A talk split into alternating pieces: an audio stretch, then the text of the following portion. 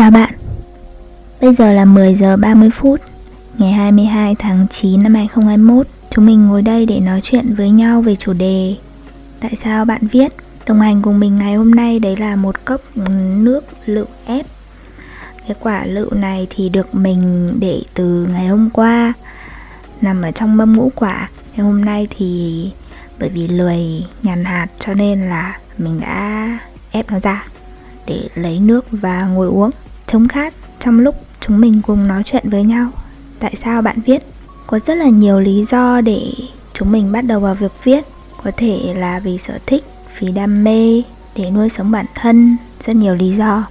Còn đối với mình thì viết chỉ có một mục đích thôi, đấy chính là viết vì mình. Trong cái cuốn sách giết chết con chim nhạn, mình đã từng đọc và chia sẻ ở cái podcast một ý có một cái câu mà nhân vật bé Scott có nói với anh trai đấy là theo em thì chỉ có một loại người đó chính là người.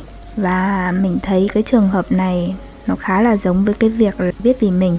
Quay trở lại cái câu chuyện từ ngày chúng mình còn đi học cấp 1, cấp 2, cấp 3 lúc đấy mình viết vì phải viết bởi vì nó nằm trong một cái môn học mà chúng ta đều phải học đấy là môn ngữ văn.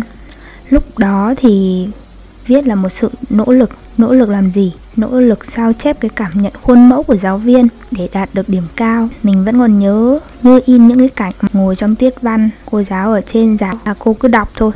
Đọc hết câu này đến câu khác để cho chúng ta ngồi ở dưới ghi ghi chép chép kín hết cả tờ giấy này đến tờ giấy khác. Thậm chí là đến bây giờ mình không biết là thực sự những cái tác giả đấy họ có nghĩ như vậy họ có cảm nhận như vậy khi họ viết cái bài văn hay bài thơ đấy hay không? Tất nhiên thì chúng ta cũng không thể phủ nhận được là cái việc viết đấy, cái việc sao chép theo cảm nhận khuôn mẫu đấy giúp chúng ta lên đại học. Tuy nhiên thì đó cũng không phải là một trải nghiệm hay ho gì làm đối với mình. Mặc dù mình là dân chuyên văn nhé mình từng đi thi học sinh giỏi rất nhiều.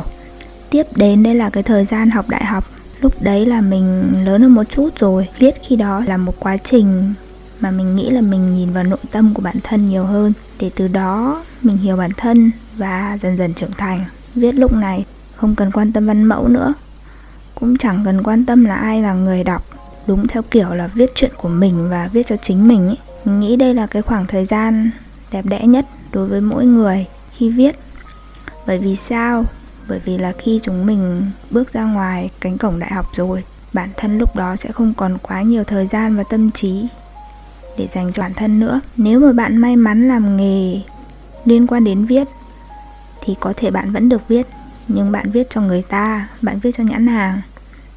Còn nếu mà bạn làm một cái nghề khác với toàn con số, thì gần như không còn thời gian để mà quan tâm đến chuyện viết nữa.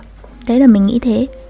Cho nên khi mà nhìn lại quá trình thì mình rất là trân trọng cái khoảng thời gian lúc đại học, khi mà mình viết rất là nhiều và cũng trưởng thành rất là nhiều nhờ việc viết tiếp đến đây là cái giai đoạn bắt đầu đi làm. Viết khi đấy đối với mình trở thành một cách phù hợp và đơn giản nhất để bước vào nghề marketing và duy trì cuộc sống. Bởi vì cái thời điểm mà mình ra trường ấy, thì mình thấy đâu đâu cũng tuyển content hết. Cái nghề mà lúc nào nhà tuyển dụng cũng nói là không cần kinh nghiệm gì hết cứ đi làm đi. Rồi sẽ được dạy giai đoạn này thì không có gì đặc biệt cả. Sau đấy vài năm đi làm rồi và được ngồi ở một vị trí khác thì lúc này viết đối với mình trở thành một phương thức biểu đạt. Một công cụ để thể hiện quan điểm, mang đi thuyết phục người khác, cụ thể là các sếp, để các sếp ký vào các bản kế hoạch. Mình vẫn nhớ, có những cái email mình phải viết qua, viết lại, dài hàng mấy chục cái email chỉ để xin một cái chữ ký. Nếu như mà không biết viết, chính xác là viết để thể hiện quan điểm với những cái lý luận rõ ràng thì thực sự sẽ rất là khó trong quá trình làm việc. Rồi tới khi mình nghỉ việc, viết lúc này có cảm giác là đã quay trở lại giai đoạn 2 có nghĩa là mình viết bởi vì mình thích và viết cho chính mình. Nhưng mà ở giai đoạn này có vẻ như là mình nâng cấp hơn, mình bắt đầu nghĩ về người khác một chút khi mà mình đặt bút xuống, viết một cái chủ đề gì đó. Mình bắt đầu viết về thứ mình biết, viết về thứ mình hiểu, để đâu đó khi mà ai đọc được những bài viết của mình thì họ nhận được một sự giúp đỡ nào đó. Mình nhìn lại cả một chặng đường thì đích cuối cùng vẫn là viết vì mình cả. Khi mà mình nói chuyện về chủ đề viết với cả một người anh ở trong nghề copywriter, thì anh ấy còn nói với mình thế này, viết là để phản chiếu. Người không phản chiếu, không nhìn vào nội tâm thì khó mà trưởng thành được. Mình nghĩ đây cũng là một ý nghĩa hay để nói về chuyện viết và lý do tại sao chúng mình cần phải viết. Không cần phải ép bản thân phải viết quá nhiều hay là viết theo kiểu KPI nào đó để bắt đầu với cả câu chuyện viết, thì mình nghĩ điều quan trọng đấy là bản thân chúng mình thực sự thoải mái. Chỉ khi thoải mái thì con chữ mới không bị gò bó được.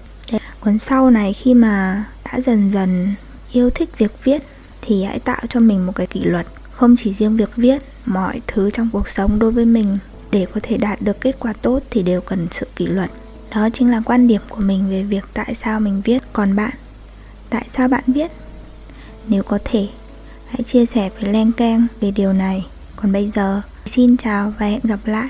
Chúc các bạn ngủ ngon.